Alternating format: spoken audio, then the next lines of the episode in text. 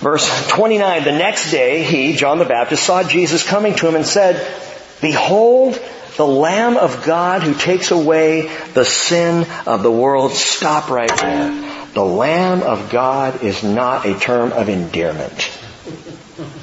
This is not John saying, any precious?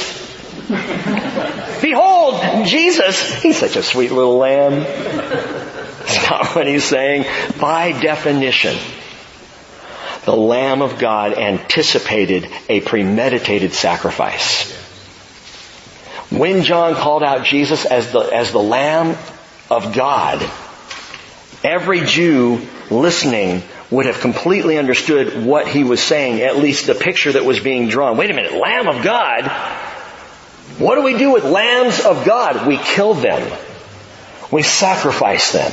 That's what a lamb of God is. Go back to the very first lamb even mentioned or referred to in the Bible. He was sacrificed.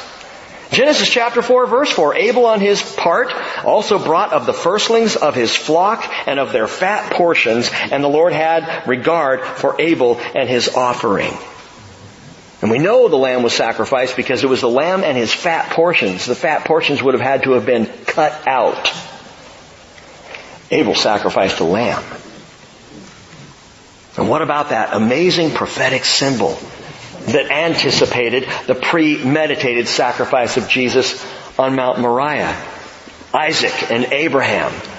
On that same mount, Genesis 22, 7, Isaac spoke to Abraham his father and said, My father! And he said, Here I am, my son. And he said, Behold the fire and the wood.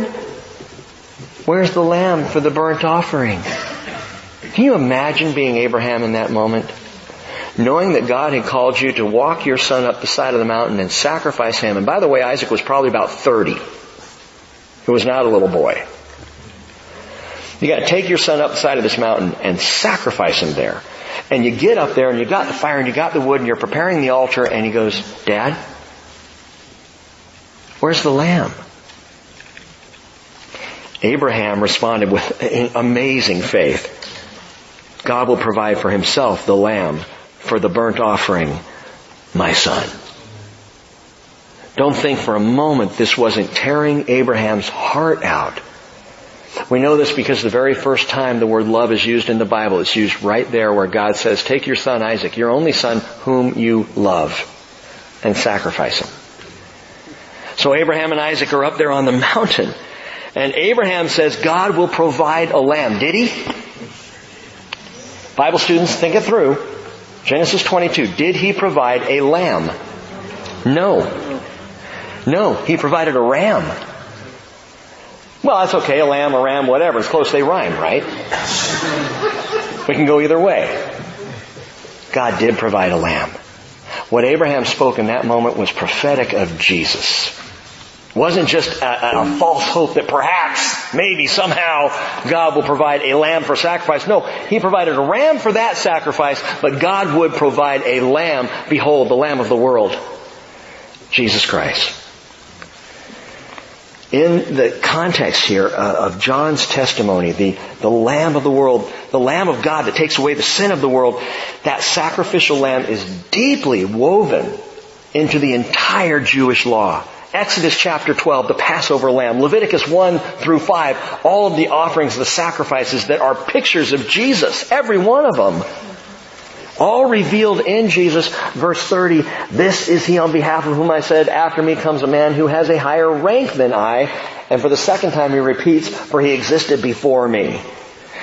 And then John says, I didn't recognize him. But so that he might be manifested to Israel, I came baptizing in water. 1 Peter chapter 1 verse 10, Peter tells us that none of the Hebrew prophets knew who Messiah was going to be. And up to the moment of Jesus' baptism, that included John the Baptist. Among the Hebrew prophets, he did not know who Jesus was. Maybe you struggle with that. He had to know Jesus. They were like second cousins, man. Mary and Elizabeth were, were relatives, right? And then Mary had John six months later, or sorry, Elizabeth had John six months later. Mary gives birth to Jesus. You know the women got together. You know the kids were at least in a play group or something. John and Jesus had to know each other. John knew Jesus, but he didn't recognize Jesus as Messiah until the moment of recognition. Hold that thought before we get to that. One last thing. I said I wouldn't say any more about baptism. I just got to tell you this. John explains here his baptismal ministry very clearly. Verse 31, I did not recognize him, but so that he might be manifested to Israel, I came baptizing in water. What does that mean? John's saying my baptism is symbolic, albeit temporary. It's a symbolic washing of hearts to prepare the people for Messiah. To wash, as it were, enough of the people so that as the kingdom is coming, we have people whose hearts are cleaned up and ready to receive. That was the point of John's ministry. How do you get ready for guests? You know, to come to your house. I was, I was talking to uh, Glenn earlier about this.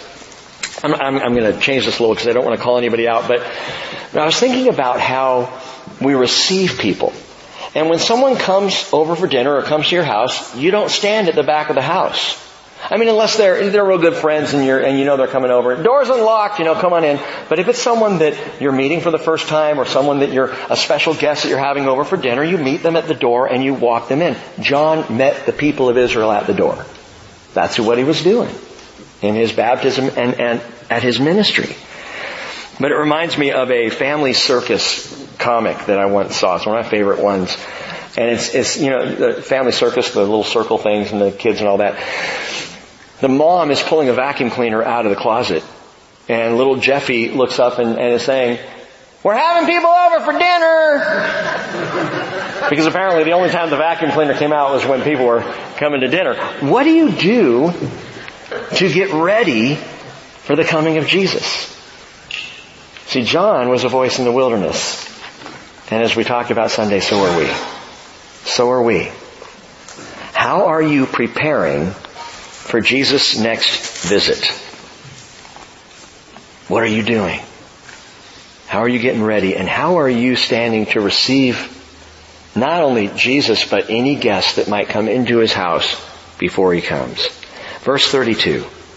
John testified saying, I have seen the Spirit descending as a dove out of heaven, and he remained upon him.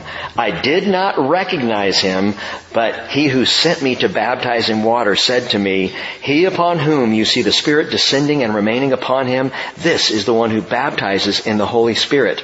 I myself have seen and have testified that this is the Son of God. The moment of recognition. For John, it was at the baptism of Jesus. It wasn't even until the baptism of Jesus. It was in the moment when Jesus came up out of the water and the Spirit descended upon him as a dove. In that moment, John was like, I get it! He's the guy! It's him! Behold! And the next day, behold, the Lamb of the world. Lamb of God that takes away the sin. Oh, he's not the Lamb of the world. Lamb of God who takes away the sin of the world. He, he got it. The moment of recognition. And what's interesting is John doesn't tell the story. John the Apostle. Of the four Gospels, his is the only one that doesn't tell the story of the baptism of Jesus. Matthew does. Mark does. Luke does. Describes in detail what happened. All John the Apostle does is give John the Baptist's testimony of the story. Which I think at this point is even more powerful. John the Baptist saying, I saw the Spirit descending upon him. I experienced, I saw this take place in front of me. The Holy Spirit descending and remaining upon him. And the Lord told me this is the one who baptizes in the Holy Spirit. This is the one through whom this whole thing works. He's the guy. That's important. Because the Hebrew prophetic scriptures tell us, Isaiah 11 verse 2, that the Spirit of the Lord will rest on him the spirit of wisdom and understanding, counsel and strength and knowledge and the fear of the Lord, the Holy Spirit will rest on Messiah. John says, I saw it happen. Isaiah 41 verse 2, Behold, my servant whom I uphold, my chosen one in whom my soul delights, I have put my spirit upon him. Remember what we were talking about before? The Holy Spirit comes alongside, the Holy Spirit indwells, and the Holy Spirit comes upon. Let me ask you this. Before Jesus was baptized, did he have the indwelling Holy Spirit? Yes, he had to. He had to. It was his spirit. The Holy Spirit is the Spirit of Christ. I mean, it's like saying, before Rick was baptized, did Rick have the Spirit of Rick? Let me tell you, if I didn't have the Spirit of Rick before I was baptized, I'd be a lump of flesh. I wouldn't move. I'd be... Jesus had the Spirit because the Spirit was His Spirit. But in His baptism, we see something marvelous. We see the Holy Spirit now coming upon someone who has the Spirit of God. Why was Jesus baptized? To fulfill all righteousness, right? It's not because He needed to. It was to show us, this is the deal. Here's how it works. In the flesh, I have the Spirit of God. So do you the moment you receive me as Lord and Savior. But there's more. And that is the Holy Spirit coming upon you, just as the Holy Spirit came upon me in my baptism. I know I'm putting words in Jesus' mouth, but the Spirit comes upon him in his baptism and thus begins the ministry of Jesus. Now empowered by the very same Spirit who indwelled him. I know it's a little kind of like, wow, uh, mind-boggling. Well, we're talking about God. So it should be a little mind-boggling. But the moment of recognition, Isaiah 61 verse 1 says, the Spirit of the Lord God is upon me. Over and over and over, the messianic prophet Isaiah says the Spirit will be on him. You're going to know him because the Spirit comes upon him. I will set my Spirit on him. Jesus even saying of himself, the Spirit of the Lord is upon me. And John says, I saw it happen. Moment of recognition. He didn't know it was him until that moment, and then it all became crystal clear. Why hadn't John had that moment yet? And when they were playing Legos, and Jesus Legos just miraculously were built. Maybe you've heard about or read some of the extracurricular uh, writings um, the uh, writings that followed after Scripture, and there are all kinds of stories drummed up about Jesus' childhood that we don't have in the Gospels. There's one about him making clay pigeons, you know, with the other kids, and Jesus' clay pigeons flew away. You know, why hadn't John seen something in Jesus' life that told him he's the guy? I think it's because of the normalcy of Jesus. Because Jesus, as a kid growing up in Nazareth, was a kid growing up in Nazareth. There was nothing different about him. He was Joseph and Mary's son. Isaiah 53 verse 2 says he grew up before him like a tender shoot, like a root out of parched ground. He had no form or majesty that we should look upon him, nor appearance that we should be attracted to him. It wasn't like as a young child he walked by and everybody went, oh, sweet little lamb. Look at him. Look. Do you see how he glows? He just glows. No, it was nothing like that. He was a kid running down the streets of Nazareth like anybody else and you would not have known anything different. In fact, the people of his home crowd, hometown crowd didn't know any different. Matthew 13, 54. He came to his hometown and began teaching them in their synagogue and they were astonished. They said, where did this man get this wisdom? And these miraculous powers. Side note, the Holy Spirit. Verse 55. Is this not the carpenter's son? Is this not uh, uh, his mother called Mary and his brothers James and Joseph and, and Simon and Judas? They're all here? See, nobody saw it. And what that tells me about Jesus is there was something, something meekly unassuming about him. He was just a humble guy. He wasn't calling attention to himself. That wasn't why he came. He came to be the Lamb of God. He came as the perfect sacrifice. And there's something mysteriously wonderful in that. When Jesus says, take my yoke upon you and learn of me, for I am meek and lowly in heart, and you shall find rest unto your souls, Matthew 11, 29. Because that's who he was. I've told you before, that is Jesus' singular self description. I'm meek. And he was so meek that John and, and his hometown crowd and his mother and his brothers and everybody else, no one knew. It was just Jesus. He's just one of the family. But that raises another important question. If Jesus was so normal, why, when the Holy Spirit came upon Jesus, why in that moment did it suddenly click for John the Baptist? Imagine being there, imagine being John in that moment. You've just laid Jesus back in the water, you bring him out of the water, the Holy Spirit comes upon him, and all of a sudden it's like a flashback to the entire life of Jesus, and you realize that for all Jesus' normalcy, he had perfect integrity. Of course he's the Son of God. Of course he is. Flipping back through the pages of his memory, John must have realized how Jesus lived. What Jesus did. He never did anything wrong. He never hurt anybody.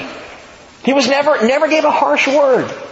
He was always compassionate. He was always gracious. He was always a great kid. And he was such a great kid that nobody even thought that he was a great kid. You know, he wasn't like the kid who, you know, Mary didn't have the bumper sticker on the back of the camel. My child is the son of God. I mean, that didn't, they, they looked at him and he was just so good. And for John in that moment to see the integrity, to consider the integrity of, of Jesus, Think about this. John the apostle and his brother James were first cousins to Jesus. They didn't see it. They didn't know he was Messiah, but when he was introduced to them as Messiah, yeah, of course. James and Jude, Jesus' own brothers who grew up with him, who saw him around the house. They didn't believe at first until they started processing it and thinking about it and realizing, yeah, he is the spotless lamb. He is the Son of God. And so verse 34, John says, I myself have seen and have testified that this is the Son of God. I told you a couple weeks ago, Son is huios. It's not offspring. It's not created one. The huios of God, the Son, it speaks of the inheritance. It speaks of the right of the firstborn. It speaks of the authority. And the huios in a family was equal to the Father. The Son of God. Well, quickly. Verse 35. Again, the next day John was standing with two of his disciples and he looked at Jesus as he walked and said, Behold the Lamb of God. John will say it twice. And these are the two times. In verse 37, the two disciples heard him speak and they followed Jesus. And I told you on Sunday, that was John's ministry fulfilled. They heard John speak, they saw him point to Jesus, and they didn't keep following John, they followed Jesus. And that's our calling. That is our ministry. Not to get people to follow after the bridge fellowship, not to get people to become disciples of ours, but to point them to Jesus that they might follow Him. One of these two young men was named Andrew. What about the other one? We'll talk about Andrew in just a minute. The other of these two goes unnamed. I think it's John. I think the second guy here who was an apostle or a follower actually of John the Baptist, John and Andrew, Andrew and John knew each other long before they became apostles together. And I think John, oh, I don't, I can't prove it, but I think it's an interesting thought. Verse 38, and Jesus turned and saw them following Andrew and the other guy. But it also, by the way, it goes to John's method of writing this gospel. Remember, he does not name himself a single time throughout the entire gospel. In chapter 21 verse 2, he mentions the sons of Zebedee, of which he was one. But he never uses his name and he never uses the name of James, his brother, not a single time so it would make sense that John here would say, two were following and one was named Andrew.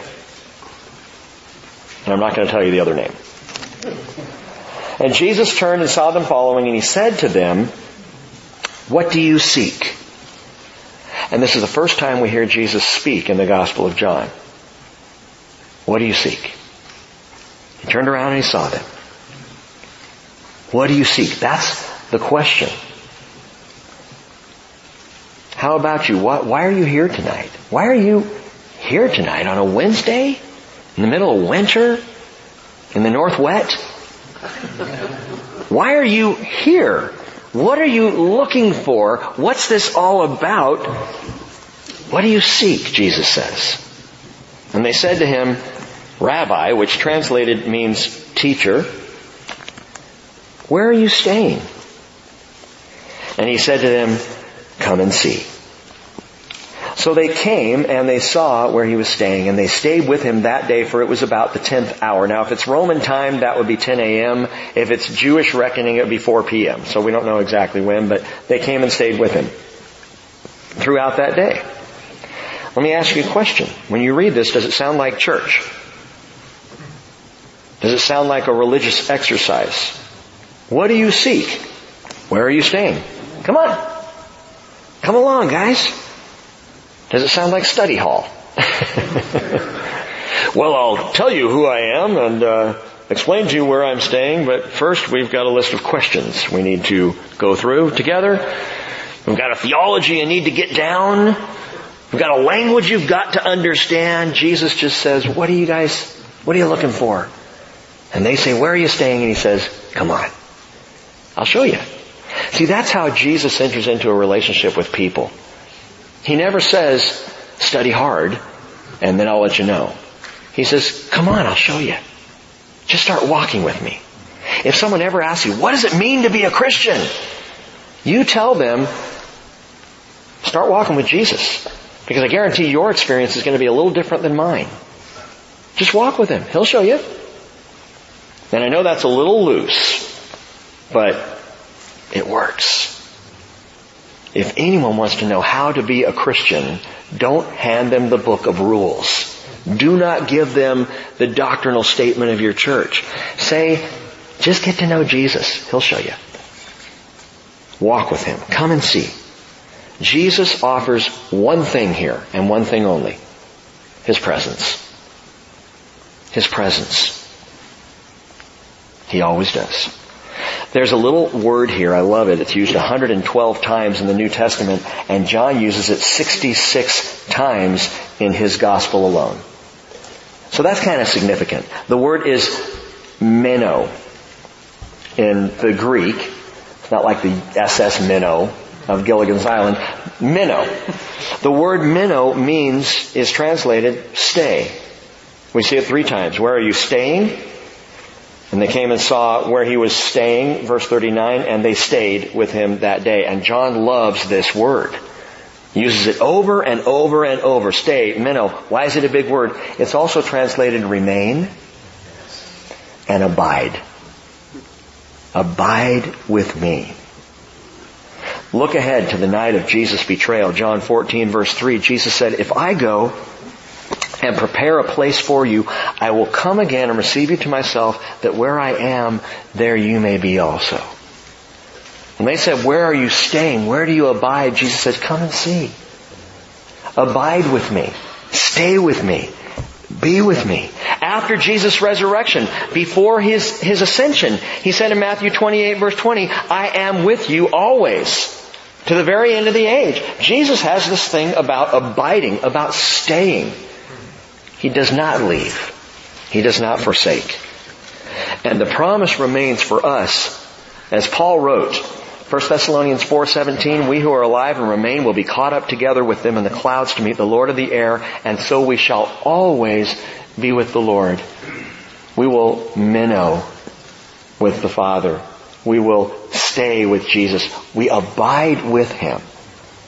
And again, back to this whole walk of faith, the, the key to following Jesus is sticking with Him. It's just staying where He is. Amen. It's being where He is. It's, it's being about the things that, that He's about. You know, it's not a formula. It's not a religion.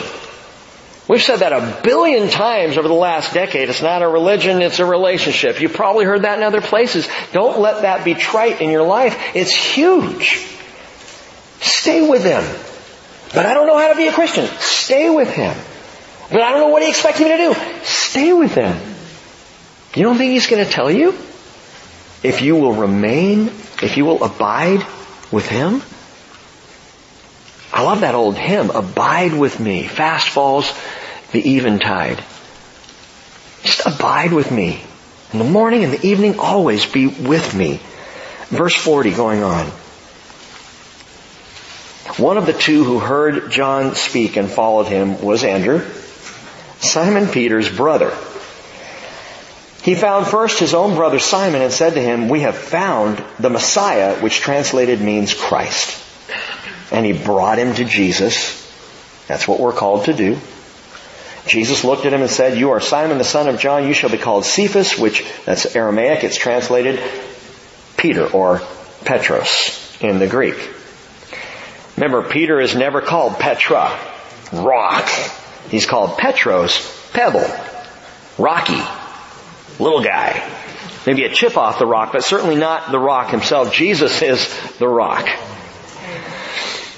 But why doesn't Andrew get a special name? He saw Jesus first. Right? He's the one who went and got Peter and brought him to Jesus. And Jesus gives Peter a special name and Andrew's you know what Andrew is called throughout the New Testament? Peter's brother.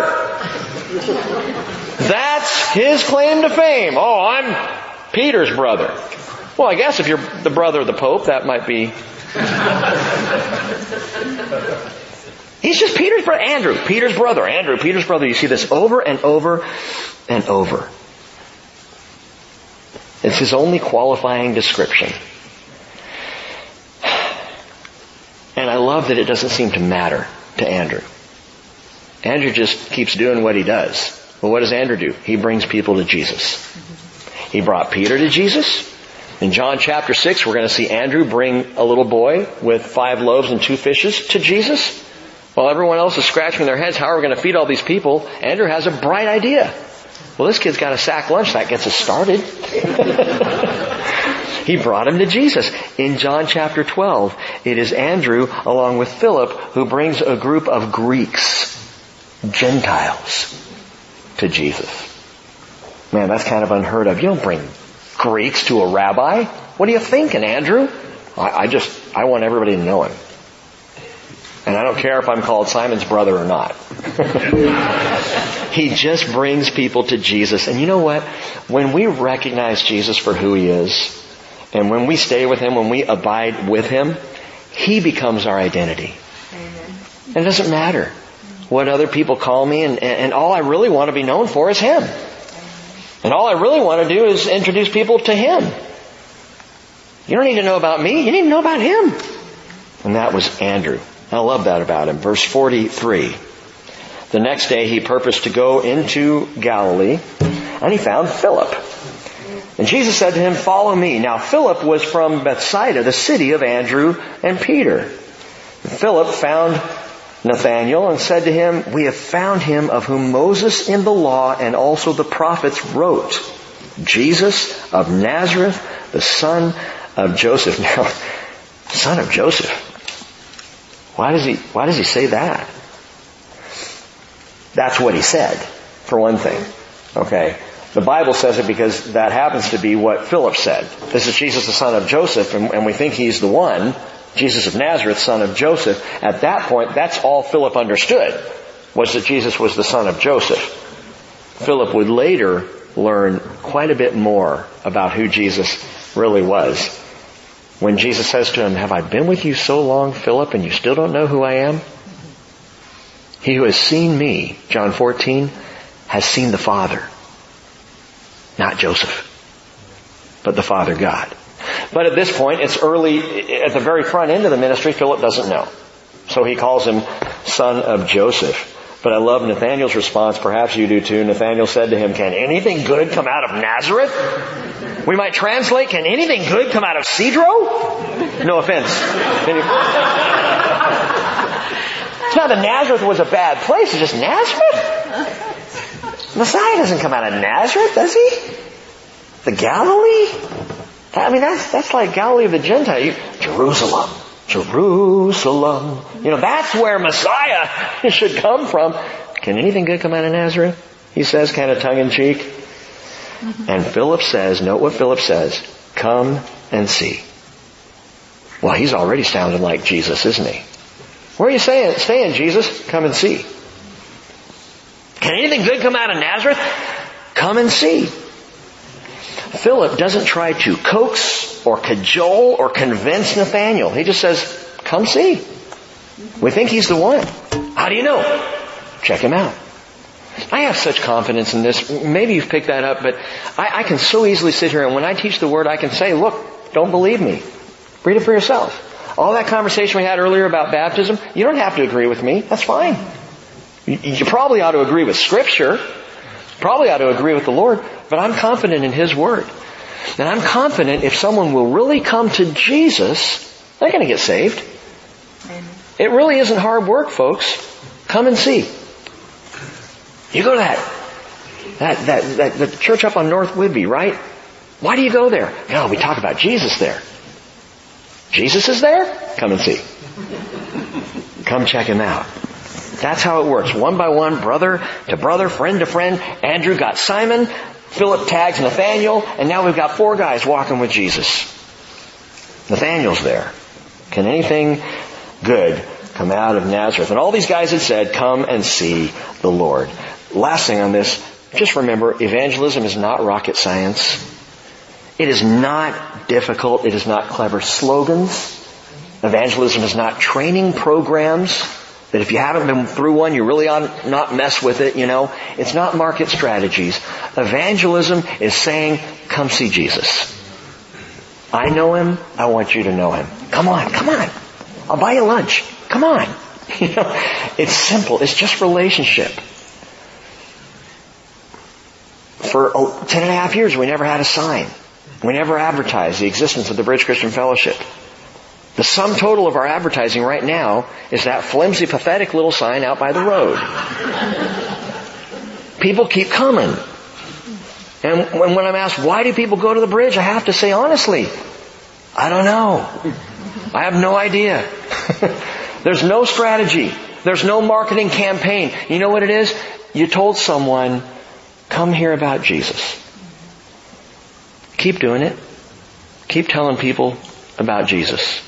Keep inviting them to hear about Him. It's very simple. We are not like the many, Paul says, 2 Corinthians 2.17, peddling the Word of God. We're not selling this.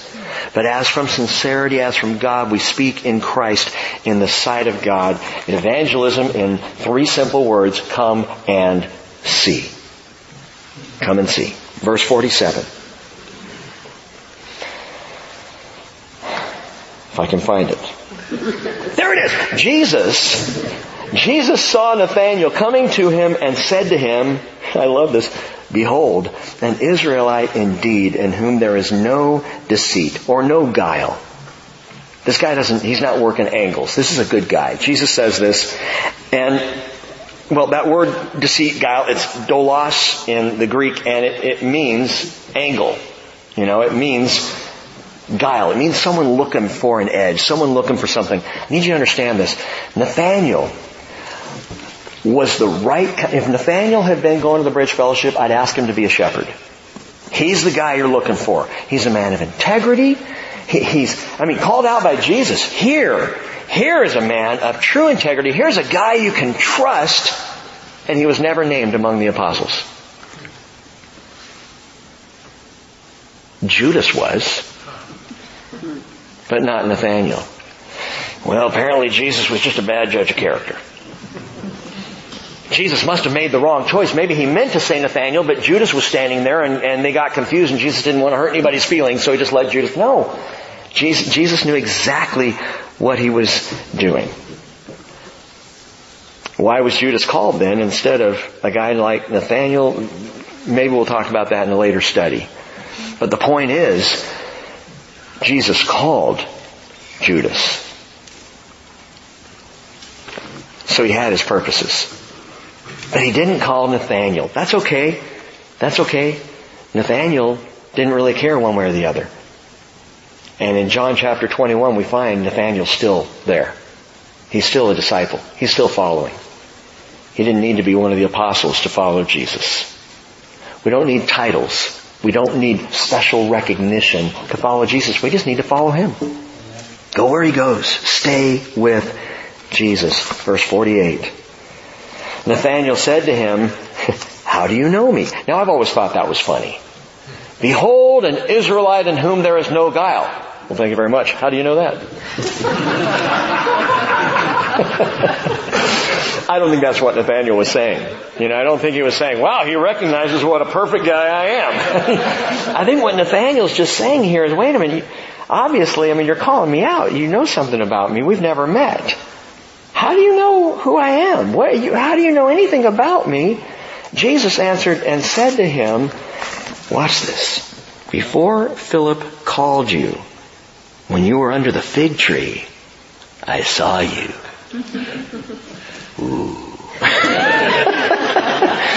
And Nathanael answered him, Rabbi, you are the Son of God. You are the King of Israel. What? That makes no sense. I saw you under the fig tree. Oh, oh. I'm not worthy. This, I've read over this a thousand times in my life and I have never understood it. Why is Nathaniel so impressed? Jesus saw him under a tree, man. And Nathaniel turns around and starts jumping up and down. You're the, you're the son of God. You, you're the king of Israel. And Jesus said, because I said I saw you under the fig tree? Do you believe? You will see greater things than these. And he said to him, truly, truly I say to you, you will see the heavens opened and the angels of God ascending and descending on the Son of Man. Why was Nathaniel so impressed? Calling him the Son of God. Calling him the King of Israel. I want you to understand that John, in writing this gospel, is incredibly intentional. Every story, every event Every testimony given here are for the purpose of pointing out one exclusive truth. Jesus is God. That's the purpose for this gospel. So if you get into any corner as you're studying John and you go, why is this here? What does this mean? Start there. Start with the understanding that it's John's intention that you see the divinity of Christ. And if you start there, things begin to open up. G. Campbell Morgan said, in this gospel, only those crises in the life of the Lord which are closely related to his deity are recorded. For example, the incarnation, the Word became flesh. Or the crucifixion is mentioned. The resurrection is mentioned. I would include in that list Jesus seeing Nathanael under the fig tree. This is a supernatural event, gang. There's something huge going on here. It's amazing, and we're going to talk about it Sunday morning. Father, thank you so much for your word. And it is my prayer, Lord, that we will stay with Jesus. Just stay with him. I can hear you speaking those words. Stay with me, gang. Abide with me. Walk with me. Lord, that is the sum total of our faith right there, to be in the presence of Jesus. And I pray you'll help us to do that. Lord, we're sheep. We stray, we wander, but we desperately need your presence. And pray you will hold us close. Thank you for the promise in John 10 that you have us in your hand and no one can grab us out of your hand and take us away. Lord Jesus, hold tight, keep us close, and may we be proclaimers of those three simple words, come and see. And may people come and see the Lord.